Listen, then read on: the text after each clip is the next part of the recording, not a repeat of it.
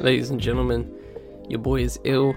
So, just to say, just getting out of the way, your boy's had a chesty cough for the past four days and he's just on the mend. So, with that said, I'm still gonna talk my shit.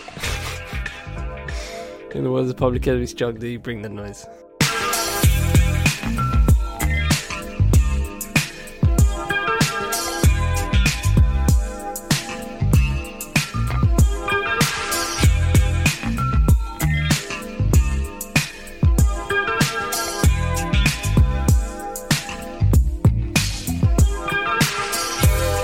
Fifth Element Podcast Network, I am Charlie Taylor, and this is What's Good.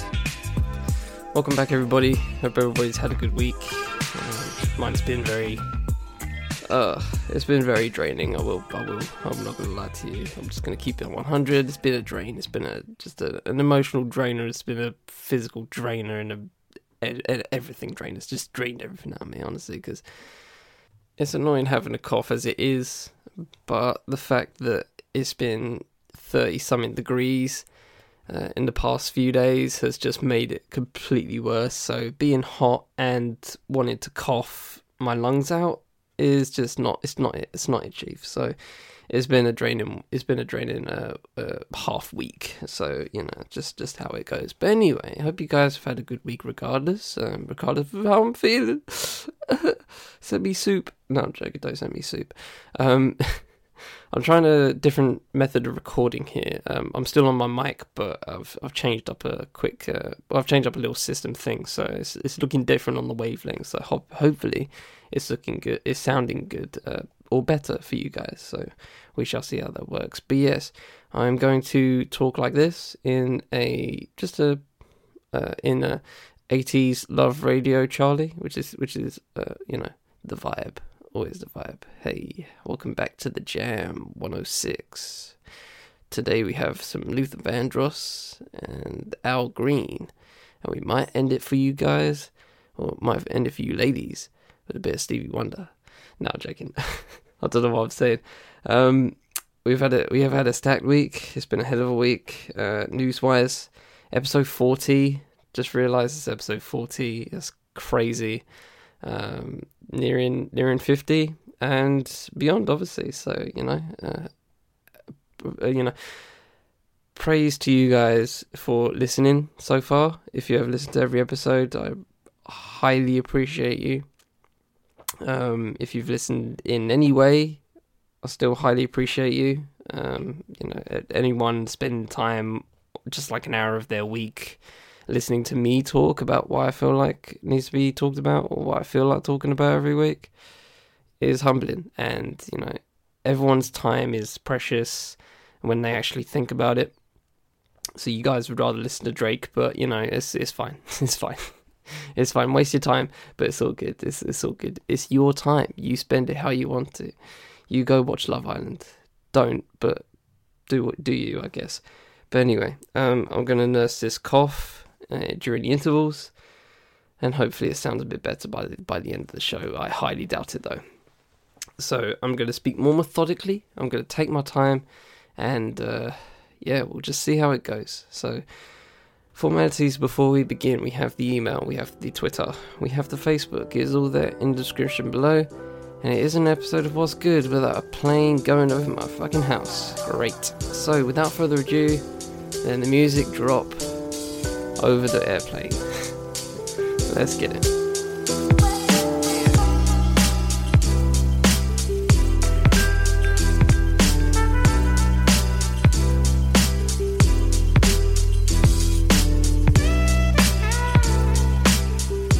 In a week where Glasgow University is going to pay 20 million pounds in slave trade reparations. Now, I saw this earlier in the week and um, you know, I thought it was worth a mention because there are, you know, there's there's constantly talk about, especially Russell Group universities and uh, like Cambridge or and especially Oxford. There's a lot of uh, there's a lot of problems going on there in terms of uh, just uh, history and them not accounting for it.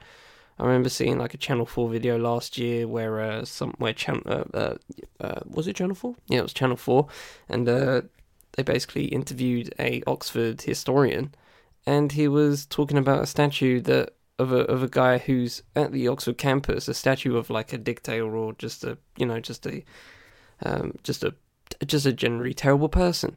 And he was trying to justify him not being racist, even though he clearly did racist things, and he acknowledged that he did racist things, but he's not racist. Goes back to that not racist conversation that we had uh, last uh, was it last week or two weeks ago? Pretty much goes back to that. But shout out to Glasgow University. Shout out to them.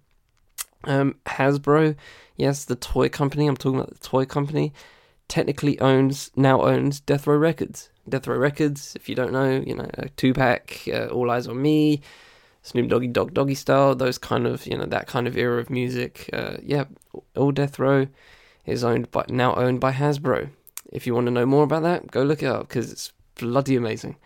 Uh, in an eventful G7 summit, Trump hereby orders U.S. companies. That's a legit quote. He hereby orders, like he's a like he's at a Fox King and fucking Robin Hood, uh, to no longer do business with China, which is not how um, it's not how America works. Um, that's actually called socialism, believe it or not. Um, so you know, if um, it's, it's interesting, uh, Republicans, uh, you know, don't really don't usually like um, socialism. I'm just uh, wondering where are their responses towards that as I sip my drink. Just a thought.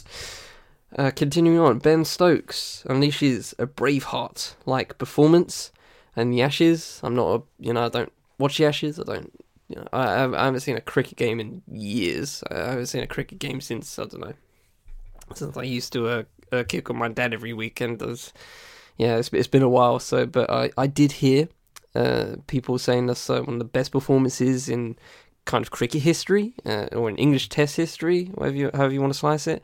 One of the best, one of the better performances of uh, of of the generation and of the history of cricket. So you know, I thought that was worth a mention. The New York Times unveil a massive anthology. I'm going to call it anthology because I don't really know what to call it. Uh, called the 1619 Project, in in trying to retell the story of slavery in the US 400 years after its beginning. So it was the 400th anniversary of the beginning of slavery in the US uh, a few about a week ago. And the New York Times did this, uh, doing this 1619 project. I urge you guys to read it. Um, not the whole, well, as much as you, should, as much as you think you should. Um, there are PDFs of it if you don't have a New York Times account like I do, because I would have, I would have talked about it on here but I didn't. But I, I exceeded my free article limit on New York Times apparently for the month. So whatever. Uh, so yeah, there are there are PDF versions of the magazine uh, version, and there's a lot on there. So uh, if you want to go for that, please go for that. It's amazing. And there's also an audio series, a podcast, I guess, series going out. Uh, well, already starting to come out. As episode one's already dropped It is hosted by a uh, Nikole Hannah Jones, who's a reporter for the New York Times, and I can't wait to just get into it because it's just if if if the if the audio series is as good as the read, then wow, that's just going to be one of the best podcasts I've ever listened to, and I've listened to a few my day. So uh, we we we shall see how that goes. And lastly, Parliament has been suspended here in the UK. It's actually happened today as I record. So basically, democracy is going down the shit. That's that's basically what it is. It's, it's, he Boris Johnson has technically gone over, stepped over democracy like Allen Iverson over Tyronn Lue. That's basically what he's done right here. And regardless of how long it is, whether it's for like a day or a few days or a week, it's still the intent is there. The intent is I don't want democracy to go on right now. That's basically what he's already done. Um, you know, there's people shitting on the Queen saying like she shouldn't have said it, but well, she shouldn't have allowed it to happen. Like, it's the Queen. No, do you want her to rule? Like, do you want a monarchy? You know what I mean? So this is not the point. That's that's that's really not the point. The point is Boris Johnson here. It is all about Boris Johnson here. It's saying I'm going to step over democracy and want in order to get my shit done. That's basically what he's done right here. So stop bitching about the Queen. That's not that's not the conversation we should be having here. The conversation is democracy literally going down the shitter as it pertains to our prime minister. That's basically what he's done right here. So um, we'll get into that at a later date, hopefully, um, once I find a good flashpoint to talk off. But we shall start the show with life, and I've been wanting to talk about this obviously since last week, uh, since the news. Well, well, I say news of it, but obviously it's been going on for at least a month now. Uh, the Amazon rainforest fires, and we just have to. The the thing I'm going to, I want to put across here, as it pertains to all of this. Well, two things. One, it's not actually the only set of wildfires that's going on right now. There's about thousands of cases of them that have gone on in uh, in uh, Central Africa in the past uh, in the past couple of weeks. And funny enough, I found that on Twitter of all places. Uh, didn't realize Twitter was the uh, was on the cutting edge of, uh, of of the latest news. But hey ho, here we are. That's where I got. That's where I got it. So that's one thing. But two is obviously the the the blatant crime of ecocide here is basically what it is. You you guys have heard of genocide. You know what that is. Ecocide. This is what it is. It's ecocide. It's it's I'm going to destroy this rainforest in order to gain on other things. And what I've got here is an article uh, via Open Democracy, uh, Manuella Libardi of uh, OpenDemocracy.net, and it's leaked documents the from last it's from the 21st of August, so it's literally a week ago. There's leaked documents showing the Brazil's uh, Jair Bolsonaro, who's the prime minister there or president, I forgot how they how they do it down there, uh, has grave plans for the Amazon forest, rainforest. So these are leaked documents. This are this is government documents on what they want to happen, on what they're trying to do here, and it's basically, in my mind, not officially, I don't know the legal procedure here, but in my mind, I'm le- I'm reading this, and what I'm thinking is, right. So clearly, he wanted this to happen, and he made steps towards it happening. Obviously, there'll be steps to try and you know find, I guess, um, ties towards it. If we're talking about actually sending this dude to jail, um, but this is enough to say to me that he's fine with he's at least a minimum fine with all this happening, and the apathy is is extraordinary, absolutely extraordinary. So let's get into this uh, right quick. Leaked documents show that Jair Bolsonaro's government intends to use the Brazilian president's hate speech to isolate minorities living in the Amazon region. PowerPoint slides, which Democrat- Democracia Aberta, I'll probably butcher that name, has seen, also reveal plans to implement predatory projects that could have a dev- could have a devastating environmental impact. Bolsonaro government has one of the one of its priorities to, to strategically occupy the Amazon region to prevent implementation of multilateral conservation projects for the rainforest, specifically the so-called Triple A project. As a quote, development projects must be implemented on the Amazon basin to integrate it into the rest of the national territory in order to fight off international pressure for the implementation of so-called AAA project. To do this, it is necessary to build the Trombetas River hydroelectric, hydroelectric plant, the Ob, the Obidos Bridge over the Amazon River, and the implementation of the BR 163 highway to the border with Suriname one of the slides read. Okay, so let's just stop there. Let's just stop there. So they want to they want to build a hydroelectric plant, a bridge over the river, and a whole highway. A whole highway.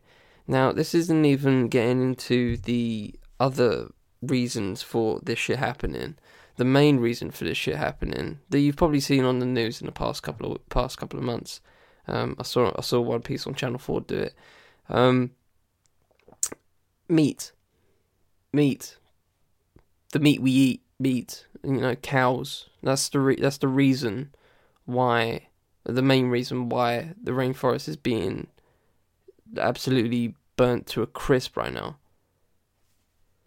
They're allowing the rainforest to be burnt right now for farmers of Brazil to graze cows and to right, and obviously raise cows and use and take them use their meat to sell to export. It's a big export. Meat Brazilian meat is a big export for them, and obviously they need the space to have more farms, farmland, you know, and just have cows grazing. And to do so, they use the rainforest and well, use what was the rainforest. Uh, they just used the open land and put cows there. So the more cows, the more meat, the more meat, the more money. That's basically what's going on here. So that's the main that's the main main reason. But obviously there's a lot of rhetoric here in terms of wanting to build a whole highway and also a hydroelectric plant and a bridge. They actually had memes over these, um, as it says in the article. Uh, there's also one paragraph here saying the slides are clear before any predatory plan is implemented, the strategy begins with rhetoric. Bolsonaro's hate speech already shows that the plan is working. Amazon on fire, it's been burning for weeks. And not even close to those, not even those to who live in Brazil were fully aware.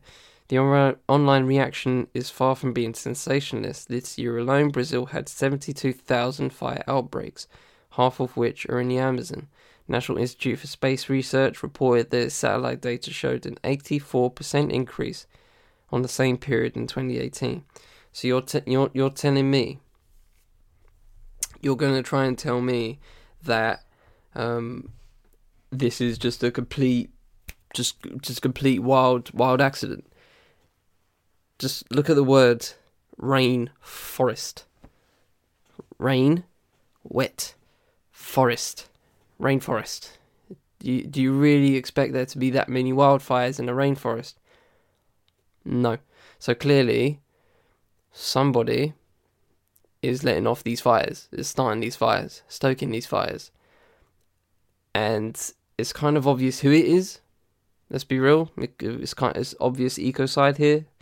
Um, and you know, obviously, I mentioned the G7 summit uh, earlier in, uh, in the week where, and there were, they did actually seek to give 20 mil in as I guess aid to help the Amazon rainforest, give to Brazil so they can help the Amazon rainforest, and Bolsonaro rejected it and chatted shit to Macron. Like, do you see? Do you see this? And this goes into a further conversation that I won't get into broadly, but well, deeply. But you know, I want to say it. We need to start realizing that um, charismatic, quote unquote, charismatic leaders or personality leaders, let's say that, personality leaders don't do shit. Really, really don't do shit. I'm not being I'm not being glib when I say this, but we need to elect people that are fucking boring. I will be real, because people are in this age of obviously you know social media and, and TV and people trying to get people's eyes and attention seeking in terms of politics, it's the exact it's the exact same thing. The politicians you know are the ones that are the most I don't know that they they they either talk funny or look funny or you know made fun of in comedies.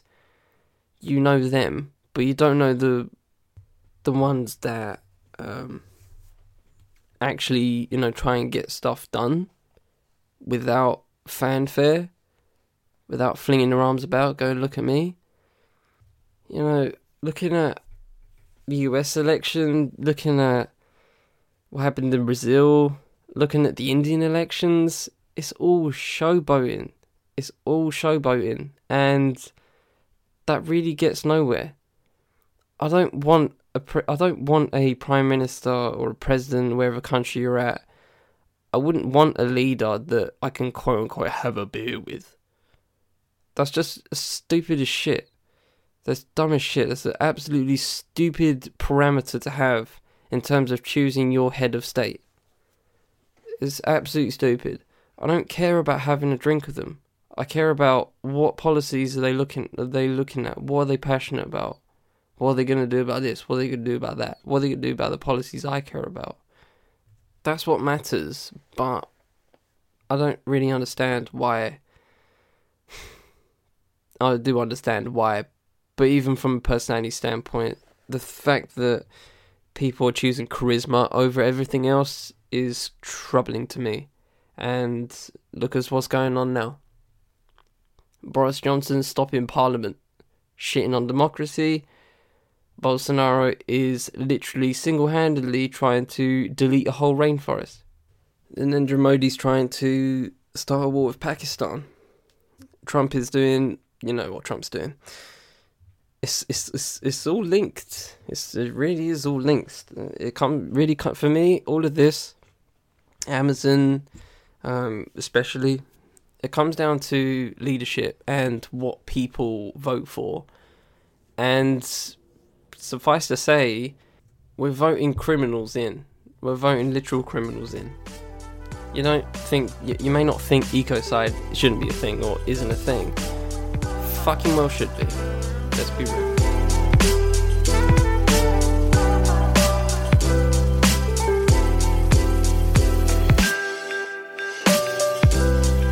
Okay, so we move on to we'll move on to sport. And actually, believe it or not, the uh, the, the last three are actually relatively well, not positive, but more more light in my mind. Um, so we're gonna we're gonna enjoy these.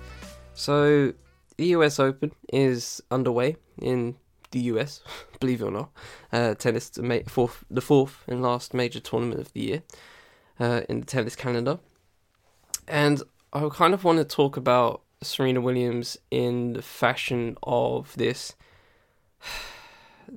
this this rivalry that is a complete non-rivalry in the in her against uh, Maria Sharapova. Now they faced for I think the twenty something, excuse me, twenty something the time, uh, a couple days uh, well yesterday or a couple days ago, and yeah, Serena Williams won six one six one straight sets. It was it was done in an hour. Okay. Uh, we, you can you can watch highlights if you go want go on to watch them. But I just wanted to talk about the whole thing, uh, the whole idea of this being a rivalry. now I feel like there is things afoot here.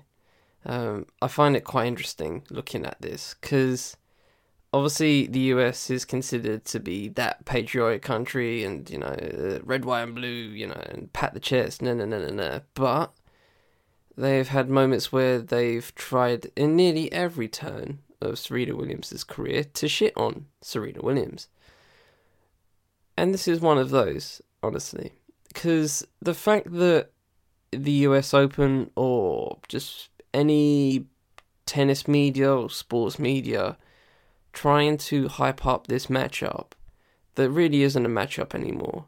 Serena Williams has won, has beaten her 19 times in a row. Name, name me a rivalry. Name me a rivalry where the other, the one person or one team or whatever has beaten the other. Uh, one opponent has beaten the other 19 times in a row, and you still consider that a rivalry name me something. Name me something. It could be football, basketball, tennis, highlight. Don't matter. Name a sport the where that's happened, and you still consider that a rivalry. You don't. Nobody does. So why do we do it with this?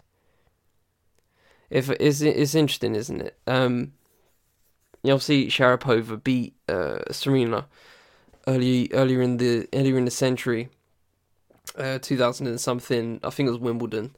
Be that one time, and and they considered it a rivalry then, which I kind of, which you know, in the grand scheme of things, you could understand. You could understand because they probably were at that time number one, number two.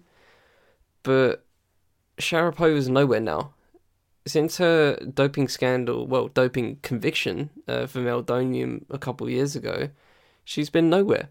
She she has been nowhere, literally, um, from from just a complete play standpoint. And Serena has obviously been in multiple finals since in the past couple of years, especially since her baby as well. So the the the the, the disparity in skill is is so is so large, Atlantic Ocean large, right?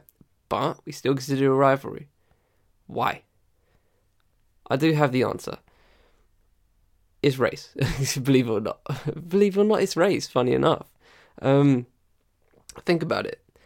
How interesting it is that Sharapova, from an earning standpoint, right, uh, is still still still relevant from an endorsement standpoint, still relevant from a money standpoint. If you look at the top list in terms of uh, sports uh, tennis earnings, Sharapova's right up there. Sharapova's right up there. Serena is obviously higher, but Sharapova's still there. Compared to somebody like a Simona Halep, who recently won uh, Wimbledon a few months back, you know, it's not. It's it, Sharapova is still above them. You know, Sharapova is still one of the highest pay, highest uh, paid women's tennis players, but she hasn't won a major in Lord knows how long. It it, it screams, it screams it, and think about this, right? You guys know how the US is in terms of US people in sports, right? Miracle Ice, you know, and all, and all that, all that stuff, all that patriotism they pump into it, right? How how are they how are they possibly making this a rivalry, right? When a the opponent that should be the opponent in the crowd's eyes is a white Russian woman woman, and they are trying to put her on the same pedestal as a black American woman who has won oh the majors several times over, and the White Russian one has only won two. Why, in your right mind, would you make that a rivalry? Again, 19 times in a row, Serena has been Maria Sharapova. Sharapova hasn't been relevant in the performance space in years. Serena, yet, has still been on her top of her game. I ask you again, why do you think this is all this all is? I've already answered the question. Keep up. it's just it's just interesting to me. Uh, I just I just wanted to talk about it right quick because I just found it so so funny looking at the past few days and watching. Well, I didn't watch the match, but uh, looking at the highlights of it and people just responding, "Yeah, guys, stop making stop calling this a rivalry now." We we've been saying this. We've been saying this. But I just find it so, so fascinating in the story of Serena Williams and the story of the Williams sisters that we still, well, not we, I don't, but the tennis media especially still try to make out if Sharapova is on Serena Williams' level. She hasn't been for 10 years. Let it go. Let her go. I understand how tennis media clings to Federer and Nadal and Djokovic, and obviously Serena in some in, in a lesser fashion. I understand why they cling to them, but I really don't understand why Sharapova is constantly put into the the same ped- the same airspace, the same atmosphere, the same stratosphere as Serena Williams. It baffles me, but like I said earlier, you guys know the answer why.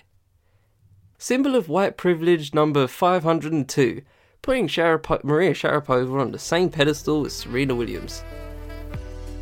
This has been the latest episode of Why People Do the Dumbest Shit.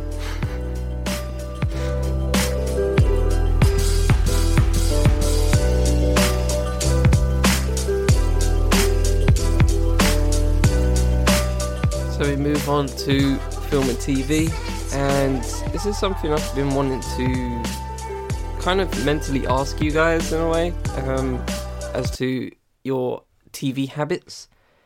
Uh, and I'll answer, I'll ask it now because it's pretty much what the uh, what the um, article is all about. Why why do, why do you guys watch Friends in the Office a lot, like constantly on a loop? I, I, I, why why why I don't really get it. So this is so the article is excuse me, by Richard Godwin of The Guardian. Uh, it's called The Age of Comfort TV Why People Are Secretly Watching Friends and The Office on a Loop. I don't consider it that secret because, one, you guys still post friend shit about Friends, excuse me, and The Office, and all the every every time I see a viewership uh, percentages on Netflix, it's always Friends in the Office, and obviously that's uh, those two those two shows are going off Netflix in a in a few in a few months or later I don't know later in the year or later next year. But I still I still wonder why. I just I just really wonder why. So let's get into this. Um, finally, we might get the answer. In the opening episode of Netflix's animated Hollywood satire BoJack Horseman, the eponymous Steed gives a drunken speech about horsing around the fictional feel-good sitcom that made him a star in the 90s. For a lot of people, life is just one long, hard kick in the urethra, he says, and sometimes when you get home from a long day of getting kicked in the urethra, you just want to watch a show about good, likable people who love each other when no matter ha- what happens, at the end of the 30 minutes, everything's going to turn out okay. BoJack Horseman is a rare thing on Netflix in that it is A. original, B. critically adored, and C. extremely popular.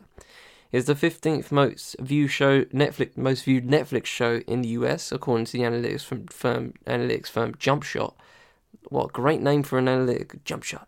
Uh, but cast your eyes up that list, and there are far more horsing arounds than there are BoJack Horsemans.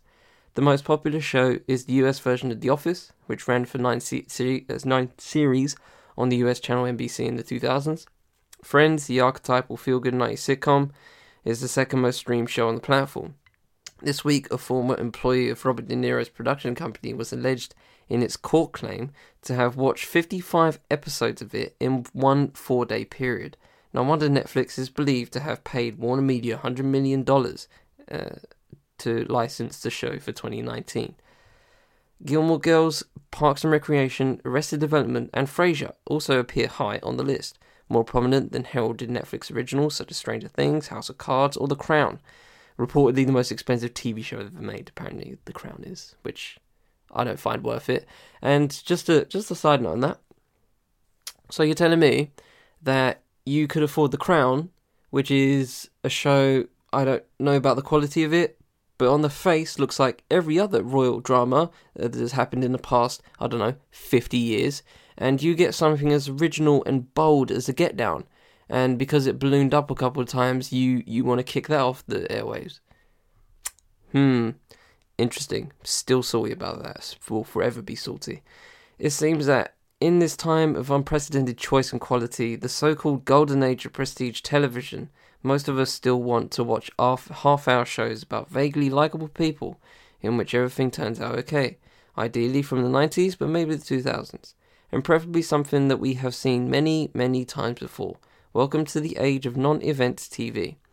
Over the past month or so, I have been watching uh, watching as much Modern Family as possible, says Kieran, 29, who works as a policy analyst in London.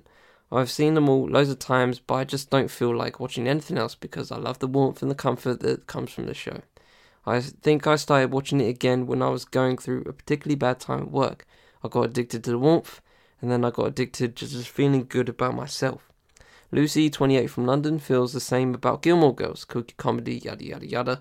I rewatch it when I'm stressed as a low as low level distraction, but also to return to reassuring worlds with low jeopardy and known outcomes. Sometimes she has it on the back has on the background while she does housework or lets Netflix autoplay her to sleep. Lucy says she still likes to watch the prestige shows that everyone is talking about, but they're a bit like haute cuisine. Is it haute or haute? Haute? H A U T E? Haute? Haute? Haute? I think it's haute.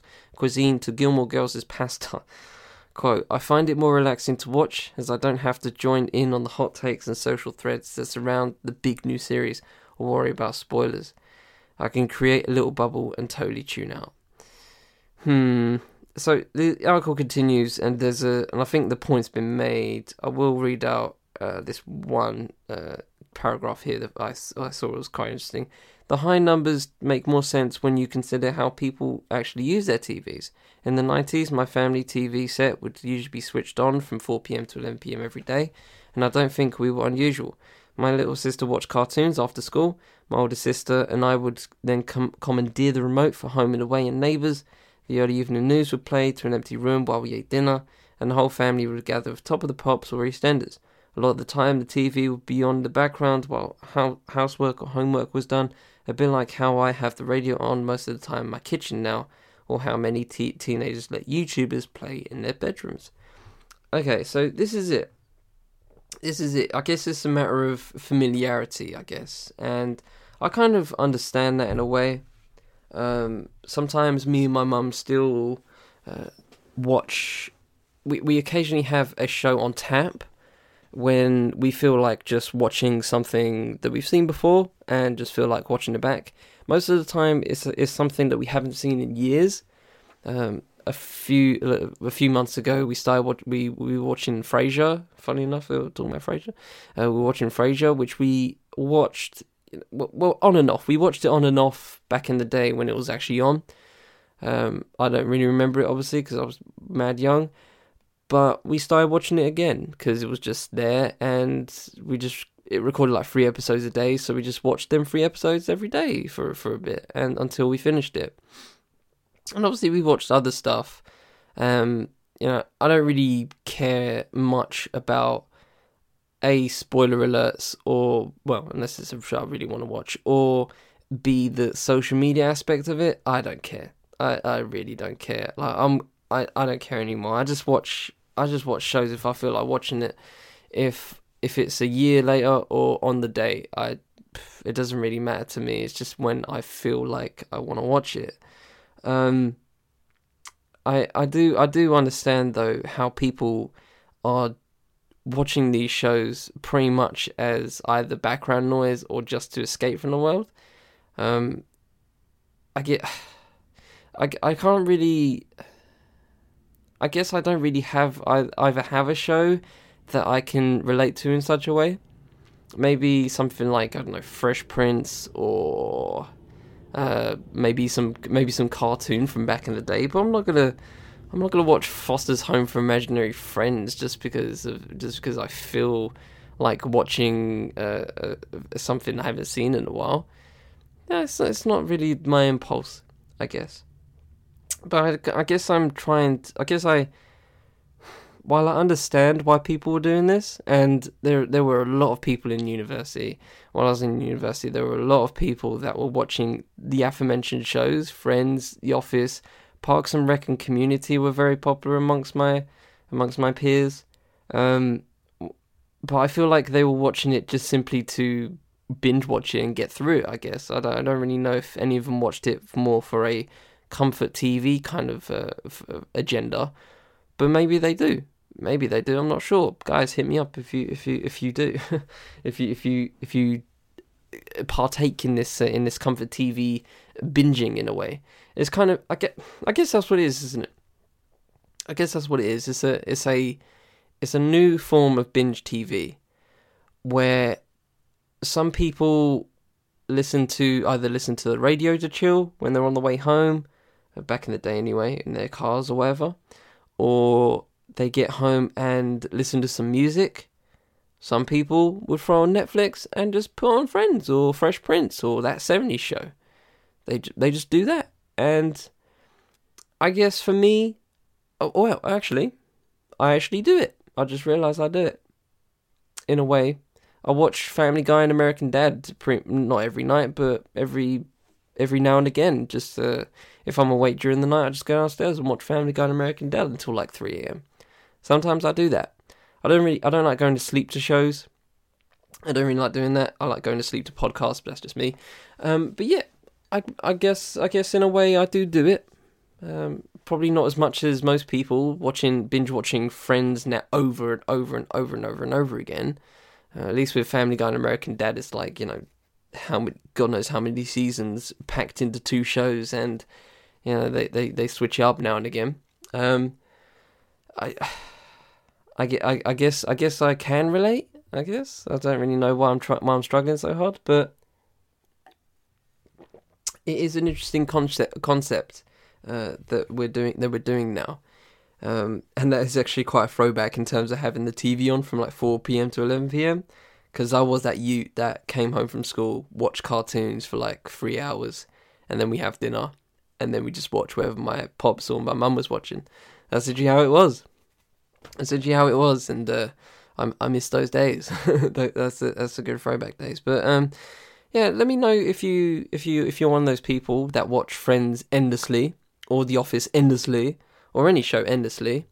Uh, and yeah, give, help help me understand why, because I feel like I'm getting the broad picture, but I guess I don't really like.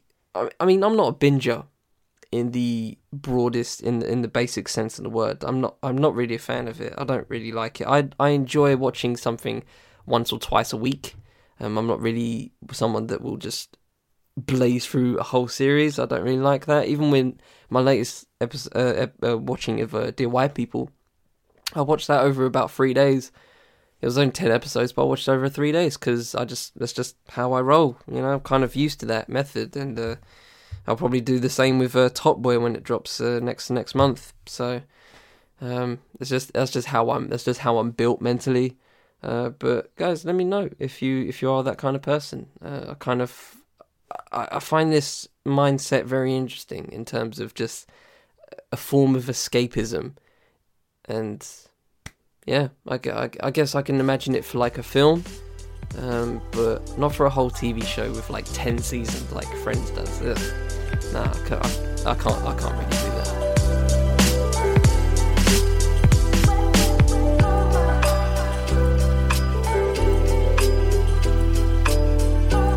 So we get into the last topic of the week, which is music. And if you haven't, if you've been living under a rock, uh, Notting Hill Carnival was in this what happened in this past weekend. Obviously, Bank Holiday weekend, and obviously Notting Hill Carnival in London. Um, and I kind of just wanted to talk about in the overall sense. Obviously, I didn't go because I'm ill. I've been ill, and uh, but the vibes looked just top notch as always do, as always does every year. Just going on social media here now, it's uh, it's blessed to see. Um, but I wanted to talk about it in the overall sense, and there's this amazing article that I found uh, by Aamna Modin of the Guardian, and it's called Notting Hill 2019 Carnival should be taken as seriously as Glastonbury, and I just found that that's a piffy headline right there. That is a mm, that's a tasty headline right there. So I wanted to get into it, and I shall. When Aldwyn, Aldwyn Roberts, better known as Lord Kitchener, stepped off the deck of the SS Windrush in 1948. He sang a few lines of his new song, London is the place for me. It's been more than 70 years since that fateful moment when hundreds of Caribbean Commonwealth citizens made the UK their home. But Roberts' spirit and that of the Windrush generation could still be felt at Notting Hill Carnival, Europe's largest street festival. Michael Oliver, who goes by the name of Bubbles, dressed up as Roberts to honour his parents' generation.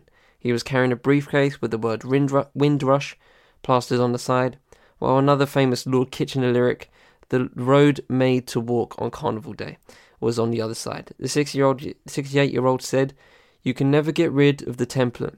This group of people played a great part of this whole thing, in this whole thing. They came here and brought all their culture, and we have enhanced the culture. Oliver was, was keen for the next for the carnival not to be taken out of historical context. It's a celebration, but it's a deep thing. It's more than just coming out on the street and getting drunk. London's first carnival was held in 1959 in response to a series of racist attack and rioting that spread from Nottingham to West London, where white youths went out targeting black people. The carnival was put together to celebrate the culture of the local community because, according to a brochure handed out during the time, a people's art is the genesis of their freedom.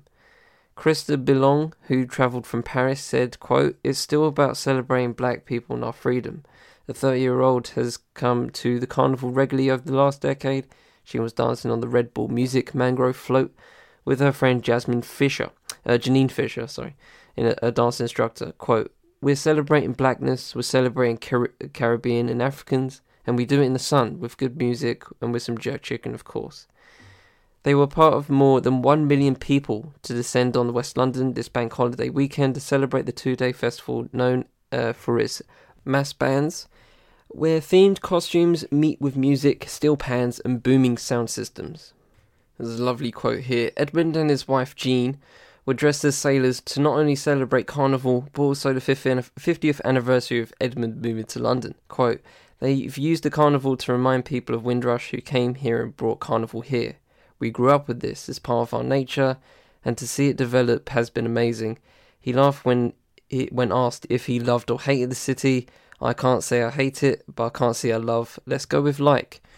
Uh, and there's a last last paragraph here. Roots, Levi Roots, who's uh, he's, he's part of the article as well. I just skipped it. Uh, Roots was keen to give credit to the festival organisers, who he said were un- under immense pressure to either move the carnival or stop it altogether. Edmund, who lives round the corner from the festivities, is not too worried. They've been trying to move carnival for forty odd years, and they haven't succeeded. The bands are local, and so are we. We'll come out to the street every time. So, for those that you know, I know a few people that obviously went to Carnival this year, and uh, I'm sure they know the, um, I guess, know the history of it, and obviously the reason why it happens. Uh, people have used it as well as a symbol for you know um, remembering Grenfell as well, which is obviously always great. But the whole thing, the whole aura of it, there is a reason why it's Europe's largest festival, uh, street festival. There is a reason for it, the fact that it's in London, the fact that it's celebrating Windrush in a way, in its essence, I guess, and the, and people put a lot of effort into it. there are a lot of women that put mad effort into the costuming, and I'm just like, hmm, couldn't be me. I'm not that one to put much effort in. I'd probably throw on a basketball jersey and head out. But uh, salute to the women that put mad effort into the into the clothing. is it's it's bomb. It's absolutely banging. But um, yeah, man, it's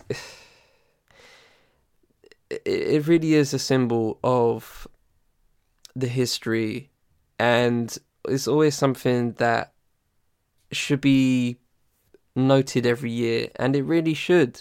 Like the headline said, it really should be uh, noted and highlighted on the calendar as big as Glastonbury. Um, obviously, they're different things in a way, but Glastonbury is seen as such a British institution. But I kind of see Notting Carnival more of a British British institution because it's not just black people anymore that just go there. I'm seeing a lot of white dudes. I'm seeing a lot of everyone there. I'm seeing a lot of races there when I when I when I look at pictures uh, at Notting Hill Carnival.